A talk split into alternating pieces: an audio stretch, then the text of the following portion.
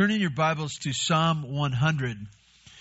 I wish that the way I like to be a pastor, it doesn't happen that often, but I like to read through the scriptures and go, oh yeah, this is a great message for the people of Bear Valley Church. They really struggle with this. I don't personally struggle with this. This is just stuff that they need to know. And then I can just preach a message. I've got it all wired, and you come on board and you just follow after me because I'm the perfect model of everything.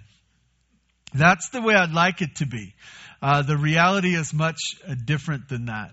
I'm embarrassed to say that even thinking about Thanksgiving, I'm just not as thankful as I want to be or I know I need to be. In fact, much of my life is marked by greed and complaining and selfishness. And all those are ugly words that we can all relate to. So this morning we're going to look at Psalm 100. I heard a pastor say this last week that one day a year we set aside to be thankful, and then, you know, we set aside that day to be thankful, and then the very next day we wake up early so we can wrestle for toasters at Walmart. And that's about the extent of it, right? That we set aside a very small portion, and most of us have a tough time making it through that day being thankful. Depending on how many family members you have there. And then the next day we're off to the races with other things. This morning I wanted to focus on a psalm that hopefully that we can all relate to, and it'll encourage us to be thankful and to be appropriately thankful to the Lord. It's interesting that most of the time when we are greedy, selfish, or in any way, shape, or form, complainers, we most of the time think it's something we do. I need to stop doing that, or I need to stop saying that. And we forget that that has a source, the source of our own heart. There's something wrong inside of us. And this morning, I realized that it's not just something wrong inside of us. It's something wrong that we're looking to. And this morning as we look at this psalm, I hope that our eyes can get fixed on a God who loves us so much and cares for us, and is something. He is someone that we can be thankful for because of who He is. I'd ask that you'd stand, and in honor of God's Word, I'd like to, if you'd stand, and then I'd like to read to you Psalm 100. This is what God's Word says. Make a joyful noise to the Lord, all the earth. Serve the Lord with gladness. Come into His presence with singing. Know that the Lord, He is God. It is He who made us. We are His. We are His people and the sheep of His pasture. Enter His gates with thanksgiving and His courts with praise. Give thanks to Him. Bless His name. For the Lord is good. His steadfast love endures forever, and His faithfulness to all generations. God, I ask that You would guide our thoughts, that You would stir our hearts to be thankful. God, help us to take our eyes off of ourselves, our circumstances, the things that we want, and fix our eyes on You. God, thank You for this time. In Jesus' name, amen. You may be seated.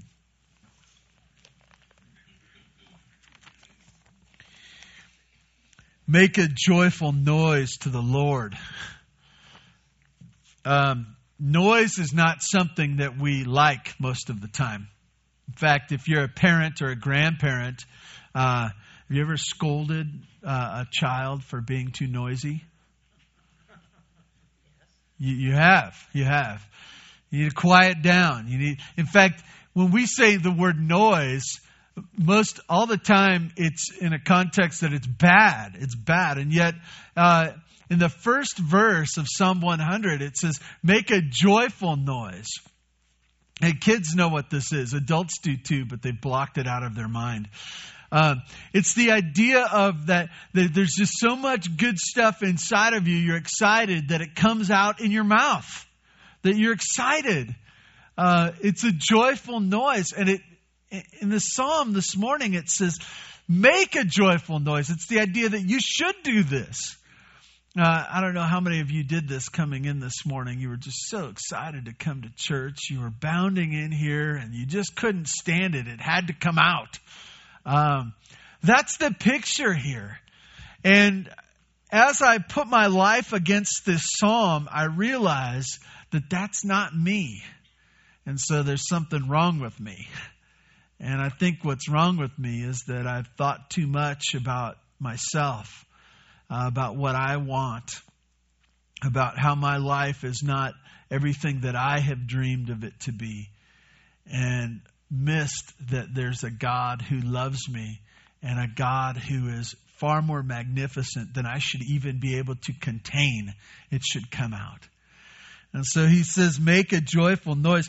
Realize that this is a song. This is something that they would have sung. Obviously, this morning we have sung. And we have songs that we sing that reflect who God is and about our relationship with Him. And this was something they would sing. And they would say, this is, I need to make a joyful noise to the Lord. It's interesting. It says all the earth. I realize that not everyone is thankful. Not everyone even seeks to be thankful. Many people around the world, they don't give any acknowledgement to God at all. And yet, because of who He is, all the earth, all its inhabitants, everyone, no matter where they are, what it is only right that they would make a joyful noise to the Lord, that they would praise Him, that they would be ones filled with thanksgiving. I realize that you may be struggling today. As you roll into church, it's not that you come as a blank slate and you're just waiting for the day to turn out as it is. You come with the previous days. You come with your struggles, your health concerns, your family concerns that may even be amplified by Thanksgiving. Sometimes Thanksgiving and Christmas are tough times because we see clearly who our family is and maybe some of the regrets that we have in relationships that are tough. And so it may have been amplified. And yet he says, make a joyful noise. Make a joyful noise. Well, I want to figure out in this psalm how we can do that if you're not feeling so joyful this morning. He goes on in verse 2 with a similar thought. He says, serve the Lord with gladness. The idea of worshiping the Lord and really bringing this heart of gladness as we come before the Lord. Worship has been, I don't know how to say this, but has been messed up in the past years. And I think it's always a struggle because most of the time when we come to worship the Lord, whether it be in a church setting or gathering ourselves before His Word, we come to get. And the idea of worshiping is not coming to get, it's coming to give. And so the idea of giving, and some of you say, well, I appreciate you saying giving because I really like the process of giving, especially if people are giving to me. I like giving. If I would give you a present, if I were to give you a present right now, we would become better friends, right? You would like it if I gave you a gift and you say, yeah, that's why I come to church. For people to input into my life, for me to see my friends, that I would see them and that would enliven my heart. And yet, we come to worship. And he says, he couples this picture of serving worship with gladness. I come with a heart of gladness. Maybe you've struggled with that this morning. I wish you could see what goes on in my home on Sunday morning. You know, we all get out of bed at 6 o'clock in the morning, and our hair's all in place, and we all look to one another and we go, "It's Sunday morning." Sunday morning. Oh, wonderful. And we all sit around the breakfast table and there's muffins and stuff like that, orange juice and milk. It looks like one of those breakfast commercials, and we're all sitting there in our We're already dressed at the dinner, at the breakfast table. And please pass the milk. Oh, I'd love to. You're welcome. Thank you. No, thank you. Thank you for asking. It's not. And I don't know what your house is like on a Sunday morning. Sometimes it's hard to get to church. And you say, no, I come all the time. No, I'm not just saying get to church. I'm saying get to church with a good attitude. Now we're talking, right? Some of you are going, no. It's hard. And the picture here is one of coming before the Lord, coming to serve Him with gladness. The picture of saying, this is what I want to do. I'm so happy. It's coming out. It's got to come out because of what the Lord has done. Well, I want this kind of attitude. This kind of attitude that says, I can't be silent. And then he says at the end of verse 2, come into His presence with singing. I've said this before. I'll say it again. God's people, we sing. And it's so unusual. It's so unusual because we don't sing in other places. You don't sing at your work. You don't gather around and sing of the greatness of your company at work. I know some of where you work, and that would be funny. Just picturing, over at the prison, they're gathering before the day, and let's sing about the greatness of the state of California and the prisoners we're going to watch today. It doesn't happen, right? The software geeks here, gathering around and singing of software. It's just interesting. There's no other places. Why? Because there's nothing to sing about. And yet God has somehow connected our hearts with our voices and the idea of making melody. We got to sing. It's got to come out. And what is it? It's that we have a relationship and that God is so great that He deserves, and it's only right that it would come out in a sense of joyful singing and service. In verse 3, it's part of this turning of our eyes, saying, what is it that I'm complaining about? What is it that I'm not getting? And turning our eyes away from that stuff to another place, another focal point. And it's God.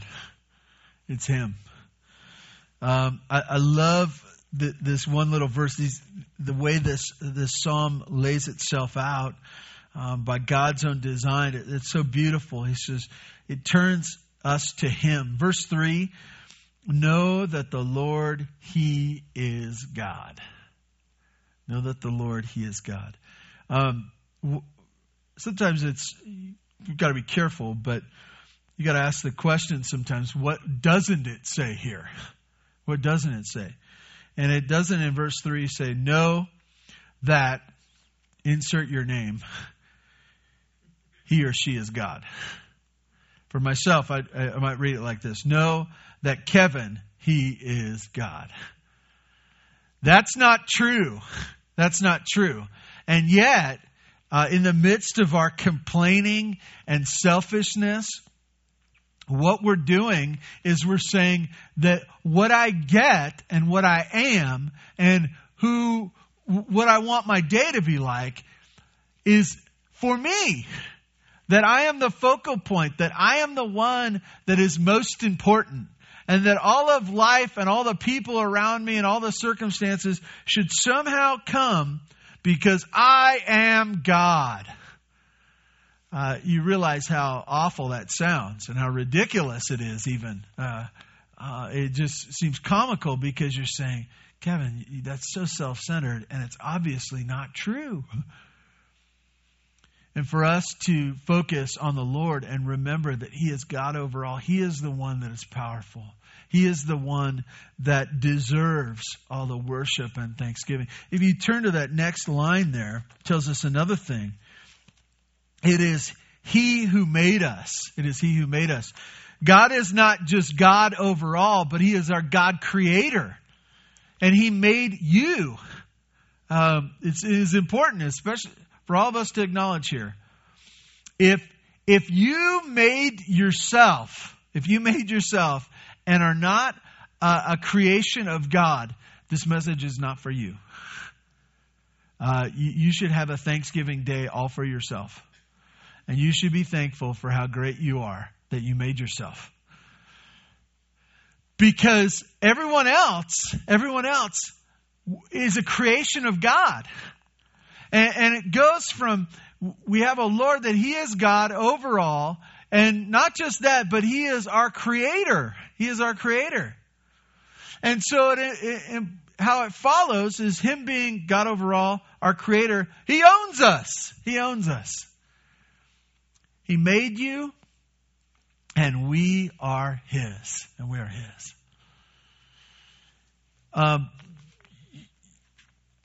You know, it's interesting about tools, and I'm not great at working at anything with my hands, to be honest with you. A big hammer is usually the best tool that I can use, and it's just for wailing on things, okay?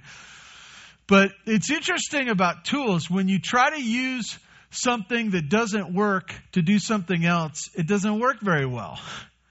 And you're trying to, screw in a screw with a hammer, it just doesn't work all that well, especially if you try to get the screw out later, It's one of those things because it wasn't made for that. And so some of our problem is this very thing, is that we think that we are meant to be God or gods, whatever you want to say it. We think that we are meant to be sovereign over our lives. And yet, if we would just see ourselves as we are, a creation of a God who is over us, that helps us find our spot to be the tool that God has made us to be used by Him, to be in proper perspective to Him. Goes on to become more tender, that we are not just His possession, but listen to this, we are His people. We are His people. The picture here is this, that we're just not a person that's out there, but we are His, that we are tender, that He's drawn us to Himself. And then it says this, and the sheep of His pasture, sheep of His pasture. It's interesting. Do any of you ever, kind of like the town gossip, look at other people's houses? You ever drive by and check out how their landscaping's looking? You ever wonder what's going on? When you see other people's kids, do you look at the way they're dressed and wonder what's going on there? Do you look at people's cars and kind of go, I can tell some stuff's going on there. It looks like they haven't washed their car in a while. It's interesting. Farmers and ranchers do this too.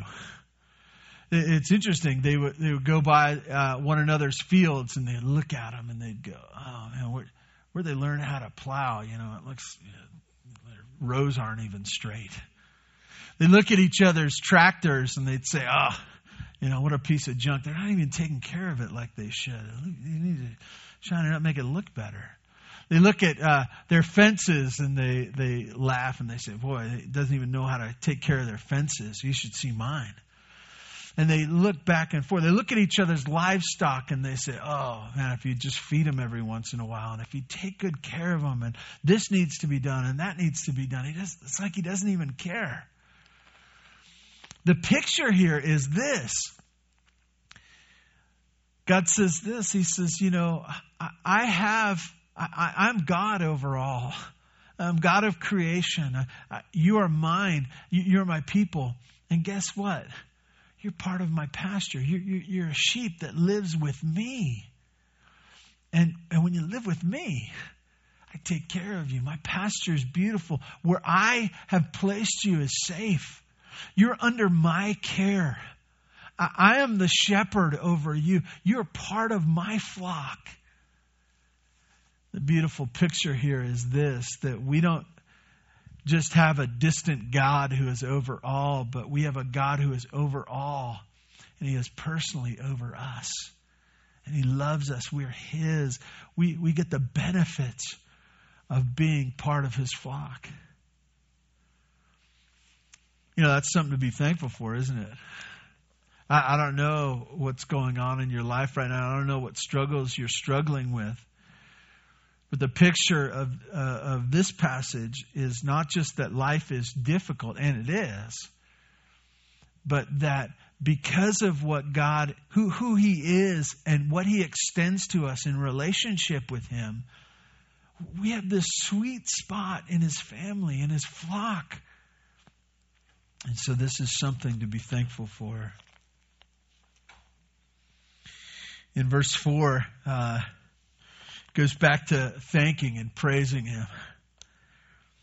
Enter His gates with thanksgiving and His courts with praise. Give thanks to Him and bless His name. Bless His name. Why? Look back to the previous verse, right? That's why. You say, well, I don't have anything to be thankful for. If you don't have anything to be thankful for, you don't have a relationship with God. You don't know that He exists. You don't know who He is. You've lost focus that you are not God of the universe, that He is, and that He has brought you and provided for you in His flock. So enter His courts with thanksgiving. I better read this. I'm messing up the words. Enter His gates with thanksgiving and His courts with praise. Give thanks to Him. Bless His name. It's interesting at Thanksgiving time. I don't know if you watched any TV or were around, but the word of thanksgiving and being thankful, boy, we throw that around real well, don't we? I'm super thankful. And most of that is just a good feeling in our inside of us, right? A warm feeling that we have what we want. We acknowledge that we have some things that we want. But all this psalm is connected not just to being thankful inside, but where it came from. Where it came from. It came from Him. The picture here is entering into worship. As they would gather in the temple and the gates, and as they would come into His presence, it's the idea that I'm excited to be here. Why? Well, there's a simple reason why. Because He's the source of all good that isn't. I have a relationship with God. So He calls us, the psalmist calls us. It is a song of worship. This is a way we need to come. To enter His gates with thanksgiving and His courts with praise.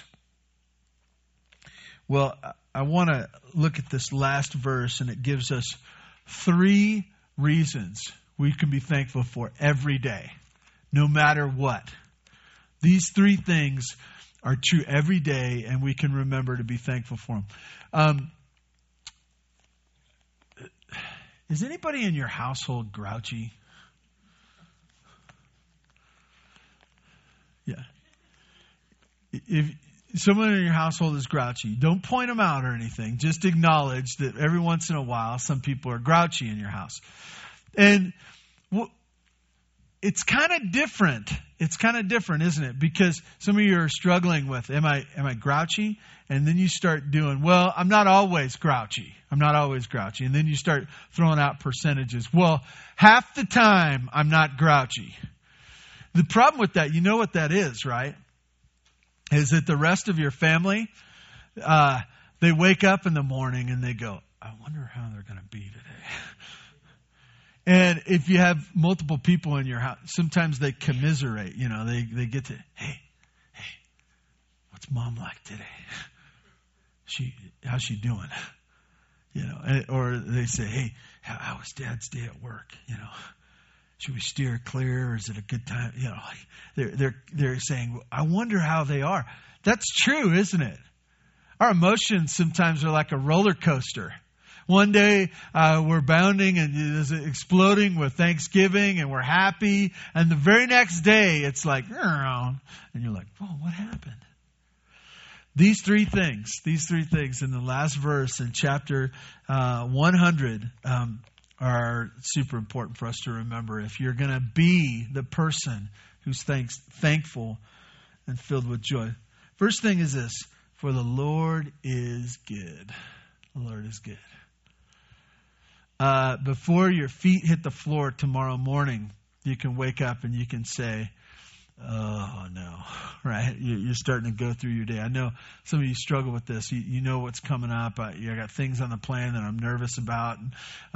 So you wake up, first thing you think of. But before you can say this one thing. I know this for certain. The Lord is good. The Lord is good. Whatever goes on today, I know this one thing. The Lord is good. Hey, that's good. That's confidence, right? Thanksgiving, interesting, as we reflect back, most of the time we see things that happen there. Say, I'm thankful for this event or that happened. This is being thankful in the present and even forward. The Lord is good. I know that for certain. That's number one. That you know that the Lord is good, that He is not bad, He is not mean, He is not vindictive to you. He is not someone who enjoys your failure. The Lord is good. The second thing is this: His steadfast love endures forever. Okay? His love. What can you be thankful for as before anything gets rolling tomorrow? For His love. For His love. It's too simple to say just His love, and that's why it's extended out. His steadfast love endures forever. But our Lord, He loves us with His kind of love. And it endures forever. We wonder what the future holds, right? We wonder, wherever we are in life, we wonder what the next week will hold, or the next year, or the next 10 years, and we're wondering, well, how are things going to change? Everything's going to be different. We see changes in family members. We see their attitudes up and down and roller coasters. But what we see here is this is so great. That His love for us, that love is a forever kind of love. The word endures. Why do you say endure? Because you and I, it takes endurance to love us. Think about that. What God is saying is, you're hard to love. You are hard to love. Would you agree? Some of you aren't agreeing with me right now. I'm going to ask your kids. I'm going to ask your spouse. Your heart, you say, no, I'm not that bad. Yes, you are. And I know, because I'm that difficult to love. You see, what this love is, and it's the love it's talked about throughout the Old Testament and Psalms, and it's reflected in Christ in the New Testament. It's His promised love. And this is what's so great, is God says, I promise in myself that I will love you. I will love you. And you say, what's so great about that? He doesn't say, I will love you if you're faithful in your love for me. He says, no, it's dependent upon me that I would love you. That's my promised love for you. And that love, He says, endures forever for you.